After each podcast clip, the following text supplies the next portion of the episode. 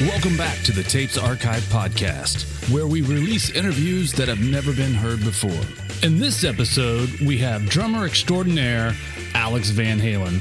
At the time of this interview in 1981, Van Halen was 28 years old and was out on tour supporting Van Halen's fourth record, Fair Warning. In this rare interview, Alex talks about working with producer Ted Templeman, how Van Halen promoted shows before they got signed, why he hated high school, and his prediction for Van Halen's future.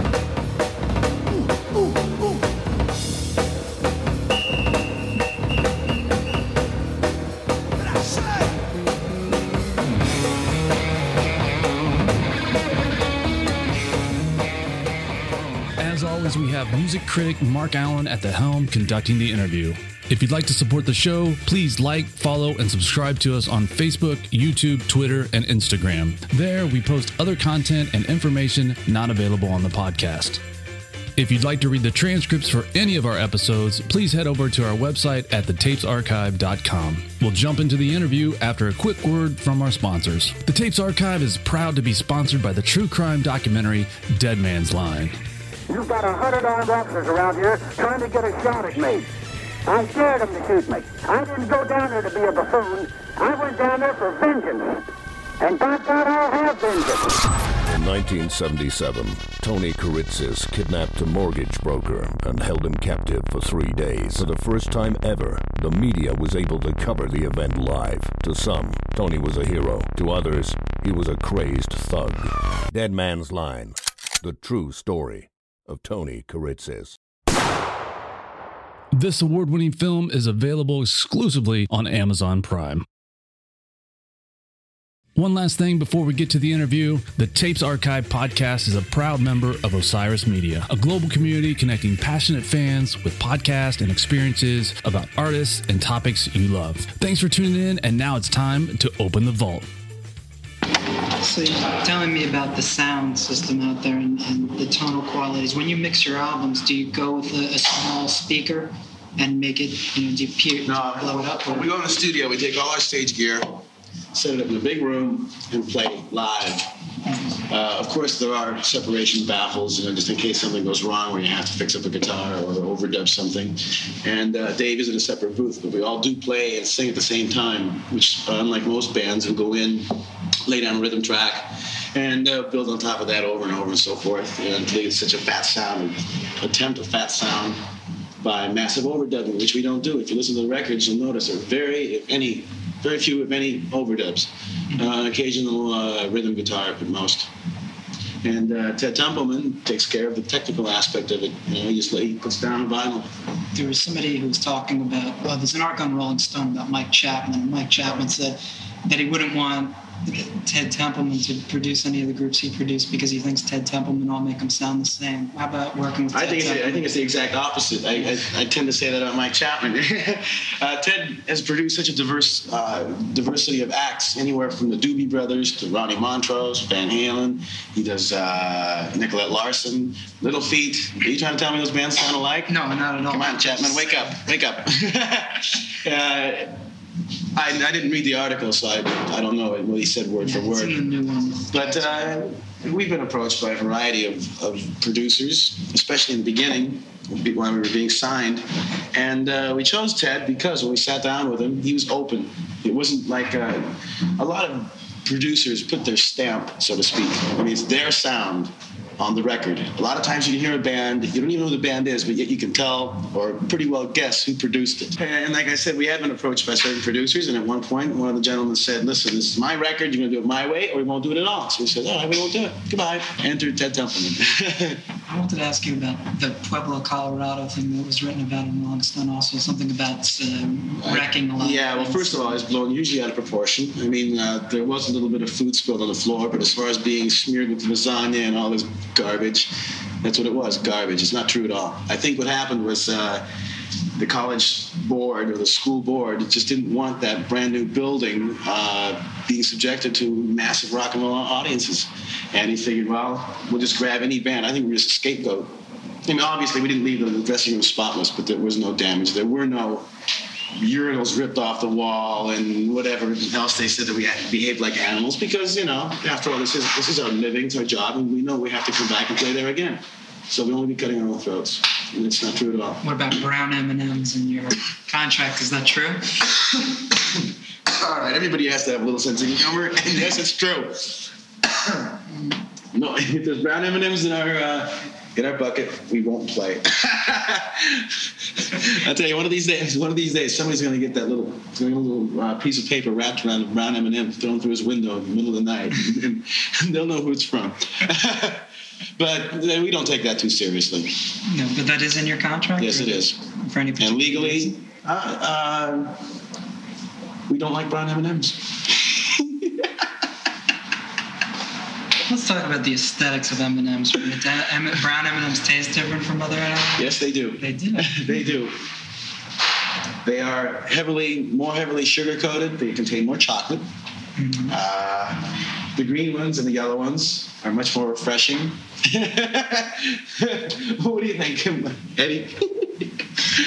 Besides, What no. about the red ones? Do you miss the red ones? I always. Yeah, I don't. I don't particularly go for the red ones that, that much. Um, like I said, my main objection is brown, and that's that's all there's to it. Is this a running thing throughout the band, or is it just your? Well, yes, it was actually uh, David's uh, first objection was brown M&Ms. Uh, Michael doesn't like M&Ms at all. Ed only likes jujubes, and uh, you believe that? I got a bridge you might be interested in buying. The band seems to relate extremely well to the audiences. And I guess the your average, the average age of your audience, maybe. Correct me if you think I'm wrong. 15, 16, around there. You know, it, it varies anywhere from I'd, I'd say 15 to 21 or so. We get older uh, audience as well. But the reason we relate so well is because we are the audience. What we're doing on stage is what we always wanted to see being done on stage. And uh, the reason it goes over so well, I mean, we've traveled the world. We've gone to Japan, we've gone to all of Europe, England, places where they don't speak English, uh, places where they speak English. And even though they don't understand the lyrics and, and don't understand exactly what Dave is saying between songs, they get the feeling, they relate. And I think it's because there's a little bit of Van Halen in everybody. And we're just there to bring it out. And tonight, you witness it. We'll bring it all out. There's a, a Van Halen show one of the last places where you can actually just yell and scream and thrash your arms about and, and do uh, almost anything you want, uh, short of hurting somebody or killing somebody, and get away with it. What about violence in the audience? Do you see that at all? Uh, we've seen very little of it. Uh, of course, you're going to get a few. I mean, a few guys are always going to uh, ruin it. You know, but, Steve was mentioning something about an M80 blowing off in some in one of the fire marshal's ears last night, something Yeah. of that nature. you know, you get that anywhere. Take a look at a football game. Know, people always knocking rock concerts for being violent and such. Have you ever seen a European football game or an American one for that matter? Uh, the fans are they're, they're fanatical.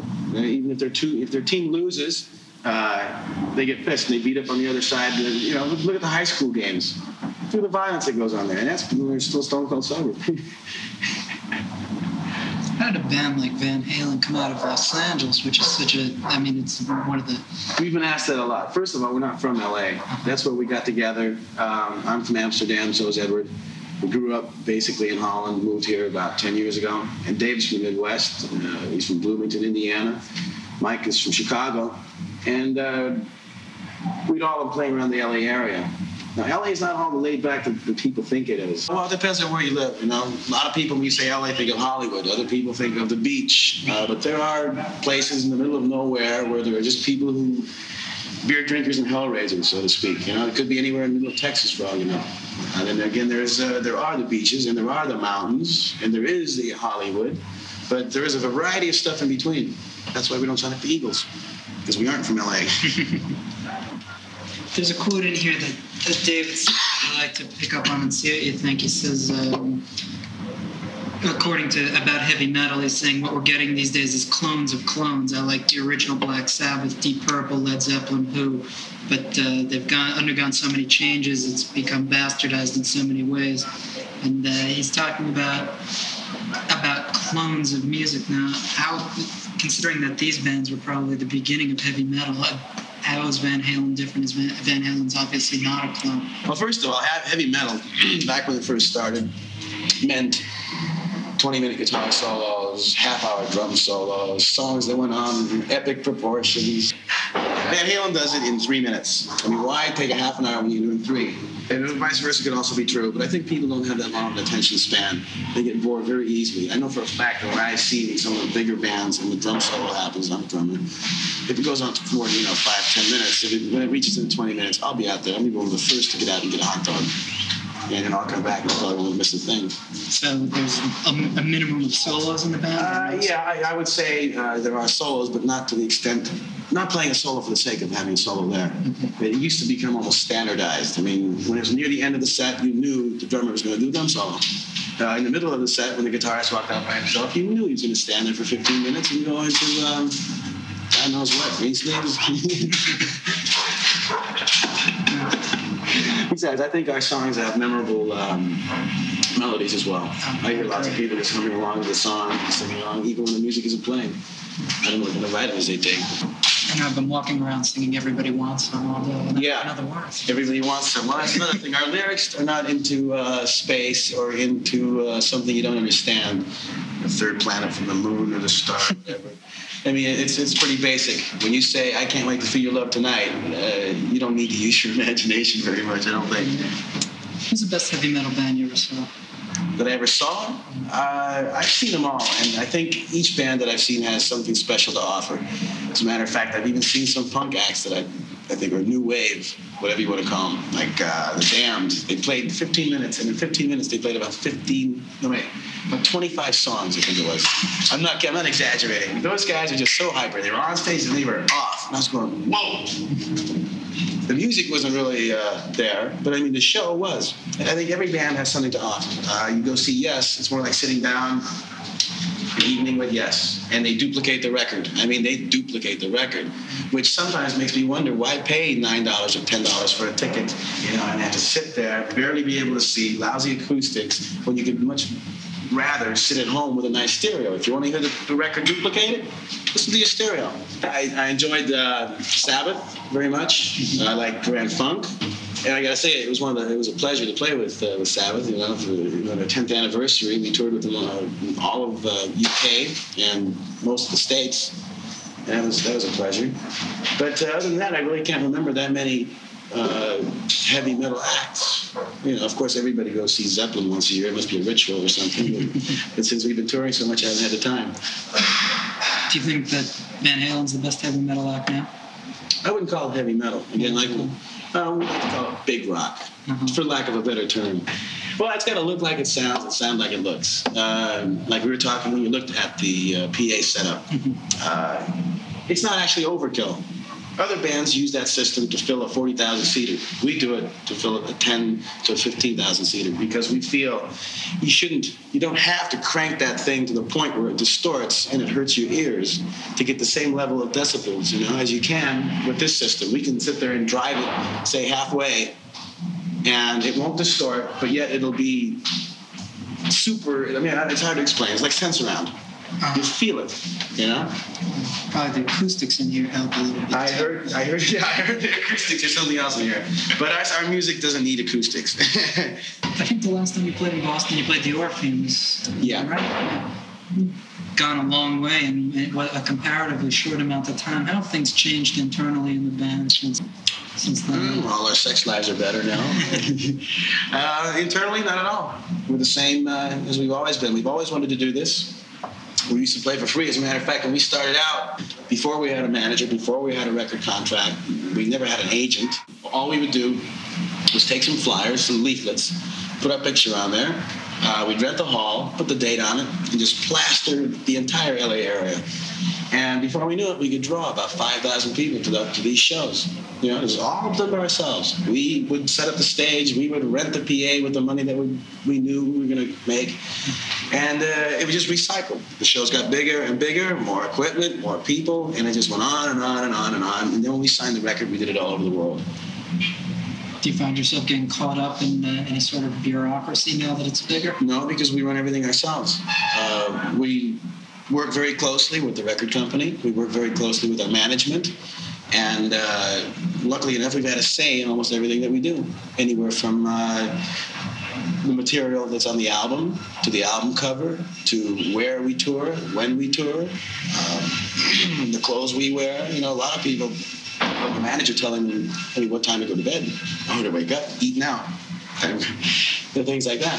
We're uh, pretty much left up to our own.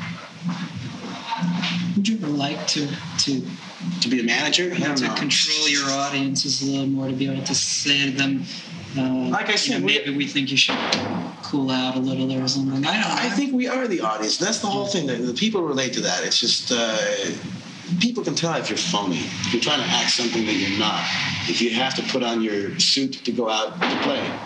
Uh, I'll tell you one thing. Dave's the same off stage as he's on. He's always mouth and he's always singing and wearing funny clothes. uh, and it shows. And as far as controlling the audience, again, uh, why control them? They're there to have a good time. It's an escape. It's if you want to be controlled, go to school. Your teacher will tell you what to do. Can I ask you how far you went in school? yeah. And how far did I go in school? I used to walk in and then walk right back out. no, of course I graduated. I mean, that's a, some kind of state law says you have to graduate from high school, more or less. And uh, they were more or less happy to get rid of me, so I said, I bid adieu.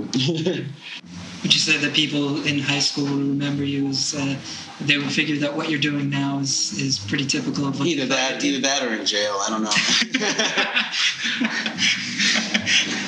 I got to be quite honest with you. I never went to school that much. I figured I knew more than the teachers did, and the the uh, the quality of education was not up to my standards or up to par. I mean, if I figured I had to sit and listen to somebody for 45 minutes trying to explain something which I already knew five years ago, then something's got to be wrong.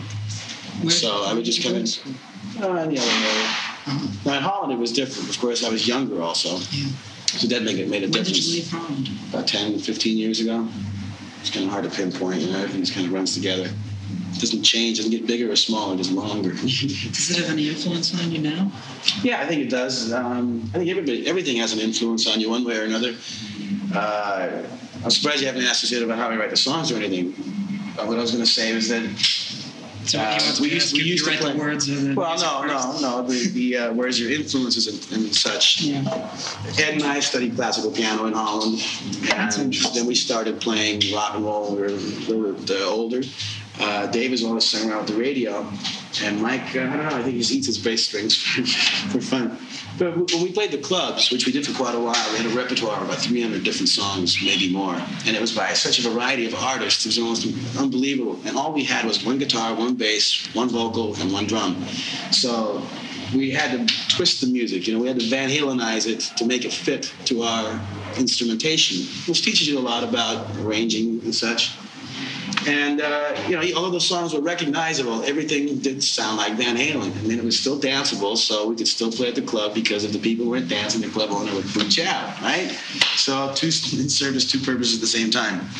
And it carried out over into writing our own music. There's a little bit of everything in there. Uh, my personal tastes vary a little bit with Dave's, uh, which again vary a little bit with Ed's. But when we all get together, we all so it's like you know a big soup and it shows in the music. Uh, listen to some of Ed's uh, guitar solos, like Eruption or Spanish Fly. There is a little bit of classical uh, influence in there. What song would I be most surprised that you did a cover of? You're no good. you mean next album? Yeah. Well, no, no, no. I, when you were playing clubs and you said you had 300 songs. Oh, I'd say okay. We did some stuff uh, by uh, Ohio players. Get down tonight. Really? Yeah, we used to do some old James Brown. Uh, it's your thing. But then again, at, at the other end, we did some Deep Purple. We did Black Sabbath. We did, uh, you know, Deal with the Preacher by um, Bad Company. You name it, we played it. We played anything and everything. And it seemed that the wider the scope of style of music, we played everything except for jazz. People just didn't know how to dance to it. We, we didn't really care for it that much. I mean, solos are one thing, but we didn't want to introduce a sax section. Or the orchestra that he talks about here, a big 24 piece orchestra. yeah, we don't need that. The band's not going to play live anymore, just going to bring an orchestra out. Yeah, right. Well, as you very well know, I'm not going to name names, but very many bands do that, and they even have extra hidden musicians underneath the stage or in the back. As a matter of fact, Grand Funk carried around what's his name, Chris Frost. Greg Frost. Greg Frost. They carried around for years before anybody knew there was an organist. And they finally had said, "Well, shit, as long as you've been playing with us, you may as well be on the album cover and get credit for it as well." So. And, and other bands tape their stuff, pre-tape, and play it. We, No, I- again, I was. right, no names. That's another thing. I was reading something about, I think, Toto, and they have a singer who stands backstage. And, uh, A singer who's backstage. yeah, because the singer they have can't hit the high notes. Oh, I didn't know that. I wasn't aware of that. Yeah, that's what I read. Okay, this is backstabbing hour. Listen, guys. Getting back to what I asked you before, it, since you're not heavy metal, you're the best at what you do? I think we uh, we are the most sincere and we do it to the best of our capability. They came out great. Uh, and we're not lazy. We enjoy it. We mean what we do. We mean what we say, and we're on the level.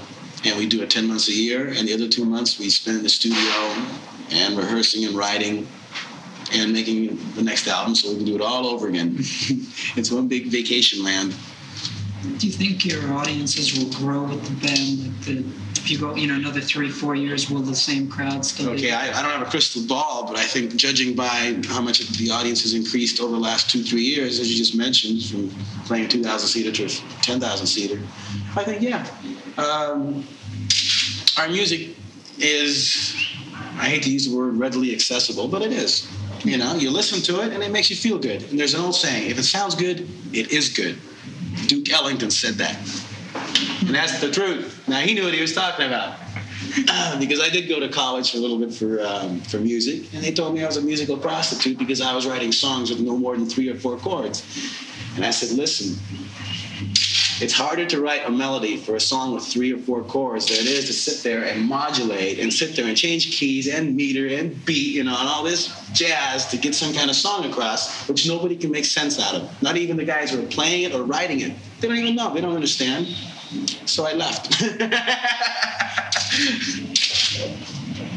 It's interesting when you talk about you've had musical training, you've studied classical piano. I think that, that the majority of the things I read about the band, you would think that you guys just picked up guitars and, and started to play one day. You know, found you could make melodies that people enjoyed. But Well, it may just as well have been because I'll tell you, a lot of that training had absolutely no, no application.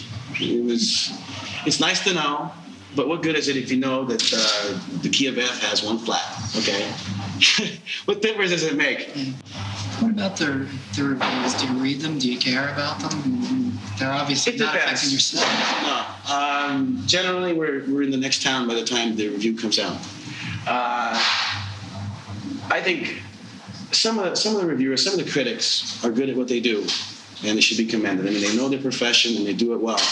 Others, I think, are like um, a virgin trying to describe the pleasures of sex. I mean, yeah, they don't understand, they don't know, but uh, in the long run, I don't think it matters because. Um, just like you read album reviews, which are sometimes so drastically opposite. I mean, it makes you wonder who knows, who actually knows what the hell he's talking about. I mean, one guy says it stinks, and the other uh, completely opposite, possibly even on the next page of the same magazine will say, my God, this is fantastic. I mean, Messiah, and come down.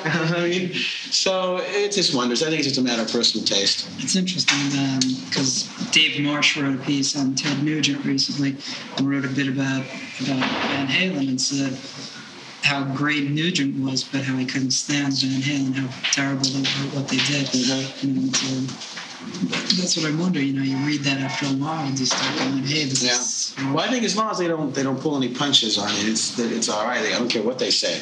But if he uh, does it in a slanderous way or has nothing to back it up with, then I think that the guy's off the wall.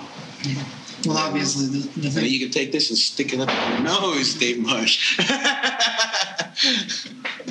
the, the thing is, you know, I read a lot of criticism, and I tell people who get really upset about it, hey, it's just my opinion. Yeah. You don't have to agree with it. Right. You don't have to not buy the album. I tell you what I don't like. So. But I, I just, uh, I'm not in defense of it, but um, Ed won the uh, this year's guitar player poll as the best rock guitarist.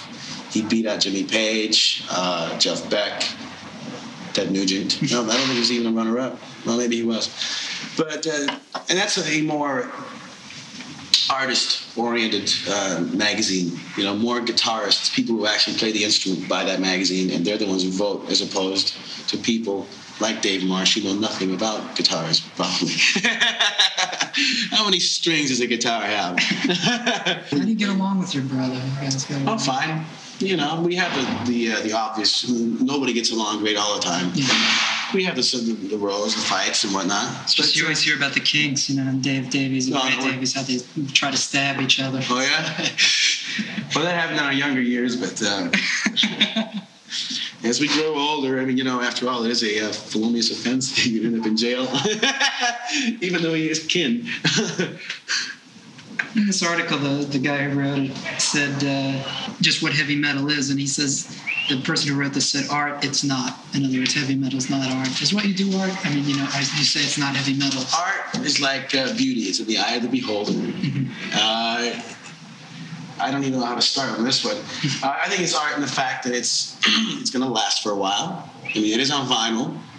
Twenty years from now, people can listen to it and hopefully enjoy it still. If they don't, well, then, I mean, what was the Mona Lisa? Just a painting, you know. Uh, I've seen sculptures in the middle of some of these. Uh, these urban, some of these city, city centers. I mean, I, I go, oh, Jesus Christ, what the hell is that? I saw one that was a gigantic clothespin, and that's all it was. But since the person who put it there was quote unquote an artist, it was an object of art. so, you know, it just depends. It's just a matter of terminology.